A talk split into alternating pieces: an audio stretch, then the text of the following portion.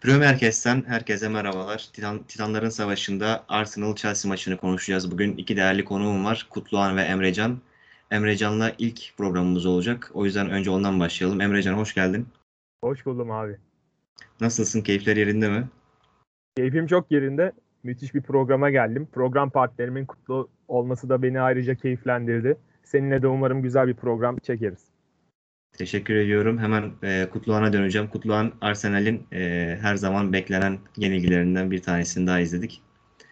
E, nasılsın? Keyifler yerinde mi? Abi iyi sayılırım. Yani her şeye rağmen yine geldik. E, senle herhalde bu üçüncü ya da dördüncü Titanlarımız e, beraber ve henüz galibiyetle geldiğimi ben hatırlamıyorum. Bugün de mağlubiyetle geldim ama bugün tabii e, Emrecan'ın e, sevgili arkadaşımın ilk programı olması beni bir tık daha heyecanlandırıyor ve e, sevindiriyor açıkçası. Ben onun birazcık keyfini çıkartacağım. Maçla ilgili çok bir beklentim yok. Maçla ilgili çok yorum yapamayacağım yani. Yani işte en son umutlar ölür diyelim. E, elbet bir gün sen de galibiyete geleceksin. E, ben sana hemen bence maçın en kötüsü olan Arteta ile başlamak istiyorum. Arteta tamam. özelinde bir maç yorumu dinlemek istiyorum senden. Valla şöyle biz daha dün bir tane bölüm yayınladık Invincibles'ta ve o bölümde ben genelde Kroenke'yi e, gömmemiz gerektiği için Arteta savunmuştum. Savun, e, savunmak durumunda kalmıştım daha doğrusu. Çünkü hala bu takımın zibilyar tane eksiği varken Ramsdale ve Ödegaard transferine bir şey demiyorum. Ramsdale gibi bir transfere gidilmesi e, çok saçma gelmişti. Fakat bugün direkt saha içini dikkate alacağımız için Arteta'yı bugün gömmek zorundayım ne yazık ki. E, ya şöyle Lukaku'nun ayağına topun ilk geldiği anda, ilk geldiği pozisyonda çok net bir şekilde gol yedi Arsenal. Yani Pablo Maria'yı arkasına aldı ve bir oyun kurdu orada. Bir oyun, e, bir şema çıkardı ortaya Lukaku. Ki Lukaku'dan görmeye alıştığımız bir şeydi bu. Şimdi bu bir kere oldu fakat bir kere olduktan sonra sürekli devam etti. Sürekli devam etti ve 20-25 dakika boyunca 40. dakikaya kadar ikinci golden sonra da neredeyse devam eden bir bu sağ tarafın Chelsea'ye göre sağ taraf bize göre sol tarafın e, otoban oluşunu izledik biz ve burada yani kenardan hamle yapmayabilirsin. İşte Engin Kehale maçın yorumcusu işte Nuno Tavares'e gidebilir mi? Arkayı üçleyebilir mi falan. Hani kenardan hamle yapmadan da oyun içinde de bunu yapabileceğim bir 11'i var, vardı aslında sahada.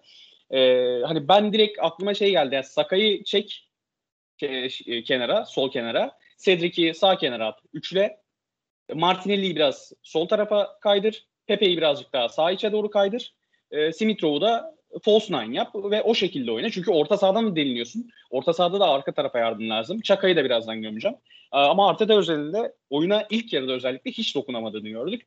E, ikinci yarıya fena başlamadı takım aslında. Hatta Holding'in bir pozisyonu var. Marin'in çevirdiği Holding'in kafa vuruşu yaptı. Ha, o olsa belki oyun dönebilir. E, olmadı. E, daha sonra da zaten hani Tierney zorunlu olarak kenara geldi kenardan gelebilecek oyuncu sayısı zaten sınırlıydı. Çok fazla sakat vardı. Aubameyang'la Balogun'da çok bir şey katamadılar kenardan getirip. Yani ilk yarıda saha içine e, saha içindeki 11 ile belki bir değişiklik yapabilirdi. Oyuna dokunabilirdi. Dokunamadı. İkinci yarıda da yani değişikliklerle zaten oyuna dokunması pek mümkün değildi ama onu da başaramamış oldu. Ya bence e, sezonun başında Chelsea için bir hazırlık maçı gibi bir şey oldu. Çünkü Chelsea'nin her türlü hücum varyasyonunu izledik. Kanatlardan geldiler, ortadan geldiler. Her türlü paslaşmayı izledik. 21 tane şut attılar diye hatırlıyorum maç boyunca. Ee, yani Chelsea açısından çok rahat bir galibiyetti. Şimdi Emrecan'a döneceğim. Emrecan Chelsea açısından nasıl bir maçtı sence? Valla Chelsea açısından bence geçen haftaki Crystal Palace maçına göre bence daha kolay bir maçtı diyebilirim. Ee, yani o maçı 3-0 kazandı Chelsea ama bu maçta bence çok daha baskılıydı. Ama Kutlu da takdir edecektir. Sen de izledin zaten maçı. İlk 15 dakika aslında Arsenal maça iyi başlamıştı. Ee, ben biraz yani Arsenal'ın ipleri eline aldığını düşünüyordum ama oradan sonra Lukaku faktörü gerçekten çok ön, ön plana çıktı. Ee, çok farklı bir forvet gerçekten. Yani Chelsea Kane'i veya Haaland'ı alsa bu kadar etki etmezdi. Ee, zaten Arsenal stoperleri yani tamamen çaresiz kaldılar Lukaku'ya karşı. Gerek e, Mari olsun gerek Holding olsun. Ee, o yüzden e, orada o dakikadan sonra Chelsea gerçekten sağ tarafı otoban haline getirdi. Kutlu'nun deyimiyle ve iki gol de e, çok bariz şekilde o kanattan geldi. Arteta'nın gerçekten bu anlamda bir suçu vardı. Bunu öngörmeliydi diye düşünüyorum ben de. E, onun dışında Havertz'e bir parantez açacağım. Havertz bence gerçekten çok etkili oynadı. İki golde de e, çok önemli e, rol üstlendi diye düşünüyorum. E, Chelsea açısından ben ikinci yarıda bir, bir iki tane daha gol bulacağını düşünüyordum Chelsea'nin ama biraz daha e, tempoyu düşürdü, tempoyu kırdı ve ağırdan aldı diye düşünüyorum. O dakikadan sonra senin de dediğin gibi biraz hazırlık maçı niteliğine döndü. Ondan sonra Kante girdi, Werner girdi. Kante'nin Kante de zaten sakatlıktan döndü. Maç ritmini bulması açısından oyuna soktu diye düşünüyorum. Ee, Ziyech girdi. Ya Chelsea kolay bir galibiyet aldı diye düşünüyorum ama bence Arsenal taraftarı hemen e, boynunu bükmesin. Çünkü gerçekten takımda çok fazla eksik vardı. E, tabii ki bir şampiyonluk adayı değiller ama onlar için umarım güneşte bir gün doğacaktır diyerek noktalayayım sözlerimi. Peki Emrecan sence Chelsea bu oyunuyla şampiyonluk adayı olabilir mi? Lige iyi bir başlangıç yaptılar Lukaku transferiyle beraber. Şampiyonluk yolunda Chelsea neler yapar? Şampiyonluk yolunda Chelsea neler yapar? Ya tabii ki herkes çok heyecanlandı. Yani Premier Lig'i takip eden bütün taraftarlar Chelsea'nin gerçekten bir şampiyonluk adayı olduğunu düşünüyorlar. Ben de öyle düşünüyorum. Ancak yine de City'yi bir adım önde görüyorum ama geçen seneki kadar ağır bir favori olacağını düşünmüyorum City'nin. En azından şampiyonluk yarışı çok erken kopmayacaktır diye düşünüyorum. E, bu noktada hani underdog deyimi biraz belki şey kalacak ama yani Chelsea ve United'ın City'yi biraz zorlayacağını düşünüyorum. Gerçi United bugün bir beraberlik aldı ama ben Chelsea'yi şampiyonluk adayı olarak görüyorum. Ee, biraz da tabii fikstürden e, nasıl sağ çıkacakları önemli. Haftaya da büyük ihtimalle seninle burada olacağız zaten. Liverpool'la maçı var Chelsea'nin. Ee, o maç da önemli. O maçta gerçekten iyi bir oyun e, gösterip sahaya ve iyi yani gerekli sonucu çıkarırsa Chelsea hem rakiplerine bir gözdağı vermiş olacak. Daha ligin ilk haftalarından bakın ben buradayım ve şampiyonluk adayım diyecek. Hem de zorlu maçlarını bir an önce fikstürden çıkarmış olacak. Ben e, Chelsea'yi şampiyonluk adayı olarak görüyorum. En azından City'yi en çok zorlayacak takımın Chelsea olacağını düşünüyorum. O yüzden mutluyum. E, bakalım. Yani Şampiyonlar Ligi'nden de zaten e, yani geçen senenin şampiyon olarak geldik. Öyle bir ünvanımız da var. O anlamda e, Chelsea'den herkesin yani bir korkacağını, bir geri çek, çekileceğini düşünüyorum. Evet, Arsenal'in e, o korkulan, herkesin geri çekildiği dönemlerinden çok uzak olduğunu görüyoruz. Yani yıllar içerisinde 2010 yılına kadar belki de dünyanın sayılı takımların takımlarından biriyken şu anda e, göz göre göre bir sıradan Anadolu kulübüne doğru dönüşüyor. E, burada ben Kutluhan'a şunu sormak istiyorum. E, bu kadar çok transfer yapıp da bu kadar e, vasatlaşan bir takım yoktur herhalde dünyada. Gittikçe de gidiyor. E, ben yine iyi niyetle kaç transfer yapılırsa e, Arsenal düze çıkabilir diye sormak istiyorum. Valla bence sen zaten iyi niyetli konuştun abi. Bu kadar çok transfer yapılıp diyorsun. Transfer yapılmıyor bence o kadar çok. E, çünkü şöyle bir şey var yani biz geçen sene bir ilk programlarımızdan birinde Enes'le bir liste çıkarmıştık. 10-15 kişinin gitmesi gerektiğini ve yerine de 15-16 kişinin gelmesi gerektiğini konuşmuştuk. Hani bunun o 15 kişilik falan listeden bir 8-10 tanesi gitti. Hala gitmesi gerekenler var. Bir tanesi Fenerbahçe'ye gelecek gibi yakında. Kolasinac. E, hala gitmesi gerekenler var. Bugün sahada hiç görünmeyen ve e, hani Arteta eleştirilmese eleştirecek ilk oyuncu bana göre e, olacak Çaka. Hani bir ara gidecekti İsviçre, İsviçre milli takımda iki maç oynadı o yüzden kaldı muhtemelen. Veya değeri yükseldi. Ederi e, Ederinin üstüne satmaya çalıştık muhtemelen ve Roma kabul etmedi. Bir şekilde gönderemedik hala elimizde. E, yani şöyle bir şey var. Hala alınması gereken çok fazla oyuncu var. Ben o kadar fazla transfer yapılmadığını hatta çok az transfer yapıldığını düşünüyorum. Hani yapılan transfer Sambi Lokonga bugün çok iyi gözüktü ama hani bir sezonu 21 yaşındaki bir oyuncuya e, hani Belçika Ligi'nden yeni gelmiş bir oyuncuya tamamıyla emanet etmek ne kadar adil olur oyuncu için ve ne kadar mantıklı olur takım için bu tartışılır. E, öte yandan zaten gönderilmesi beklenen oyuncular gittikten sonra orta saha rotasyonu 3 kişiye düşecek. Bunlardan bir tanesi Thomas Partey direkt yazabiliyorsun. İkincisi Chaka bence takımdan gitmeliydi. Üçüncüsü de yeni gelmiş e, Sambi Lokonga olacak ki hani Lokonga Partey'in ideal olduğunu düşünürsen hani başına bir şey gelse bir tanesinin bugünkü gibi Çaka'ya kalıyorsun. Yani e, yapılan transferlerin niteliği önemli. Yapılan transferlerin e, niceliğinden ziyade niteliği çok daha önemli dediğin gibi. Ya bugün işte son birkaç günde Ramsey transferinden sonra çeşitli yerlerde grafikler çıkıyor. İşte Arsenal'ın en çok transfere para harcayan takım işte City'den ve Chelsea'den bile daha fazla harcamış. Yani City Chelsea tek oyuncu aldı o paraya. Arsenal dört oyuncu aldı ama o tek oyuncu yani işte az önce Emrecan da bahsetti. Tak diye oturuyor ve daha ilk maçında Arsenal'ın defansını hani nasıl söylenir canavar gibi parçalıyor. Ee, öyle e, net transferler. E, Grealish City için aynı şey e, aynı şeyi ifade ediyor. Hani Arsenal'ın o tarz transferlere ihtiyacı varken hala Ramsdale'dir. E, hani sol bek yedeğidir. O tarz transferler yaptı. 8 numaradır, sağ bektir. Hatta santrifordur. Bu tarz yerlere hala önümüzdeki 10 gün içinde Arsenal'ın net transferler yapması lazım ki o dediğin Anadolu takımı veya işte Big Six dışındaki takım artık hüviyetinden sıyrılsın. Peki Kutlan, e, bütün programlarda aslında Arsenal'in ideal bir defans ikilisinin olmadığından bahsettik. Tekrar stopere 50 milyonluk bir transfer yapıldı. Ben White'ı aldı Arsenal. E, bu oyuncu sence gerçekten o bölgeyi kurtarır mı? Ya şöyle onun yani bu soruya somut bir cevap vermek e, için öncelikle Gabriel'le Ben White'ı beraber izlemek gerekiyor. Çünkü geçtiğimiz hafta da hani Brentford maçında da Ben White'ı Ben White'ın bir hata yaptığını gördük aslında. Yani Mane'nin önünden geçiyor ama Ben White'ın da önünden geçiyor sonuç olarak ve ikinci golü yemişti Arsenal touch'tan. E, bugün de zaten çok e, talihsiz Covid e, testi pozitif çıktı ve sahaya çıkamadı ve hani holding money ikilisini izledik ne yazık ki. E, o yüzden yani bunun bu transferin olumlu mu olumsuz mu olduğuna herhalde biz 8. 10. haftadan sonra bence somut bir şekilde karar verebileceğiz. Önce Gabriel'in dönmesi lazım. Yani bugün dönebilir deniyordu e, fakat dönemedi. Muhtemelen Norwich maçında e, pardon City maçında muhtemelen sahada olacak ve Norwich maçından itibaren de muhtemelen biz e, Ben White Gabriel ikilisini ilk, ilk kez izlemiş olacağız. Yani o yüzden bir Hani o transfer iyi mi kötü mü ona bir 8. 10. haftada karar vermek gerekecek ama hani iyi de olsa kötü de olsa orada da aslında bir alternatif sıkıntısı olduğunu görebiliyoruz. Yani bugün Mari'nin e, Lukaku'ya karşı düştüğü durumları hep birlikte gördük. Yani Lukaku tabii ki olağanüstü bir oyuncu ama mesela asıl sınavını Emrecan da e, katılacaktır bana. Lukaku asıl sınavını Chelsea e, Lukaku Chelsea ikilisi asıl sınavını Van Dijk'a karşı haftaya verecek. Evet haftaya Liverpool'da önemli bir maçı var Chelsea'nin. Ee, ben de hemen şunu sormak istiyorum Emre Can'a. Programdan önce Kutlu'nun söylediği gibi 70. dakikada Kante oyuna giriyor. Hani bu şekilde e, yedek kulübesinde Arsenal'in ilk 11 oynayacak 5-6 oyuncu barındıran bir Chelsea var. Buna rağmen Chelsea'nin transfere ihtiyacı var mı sence?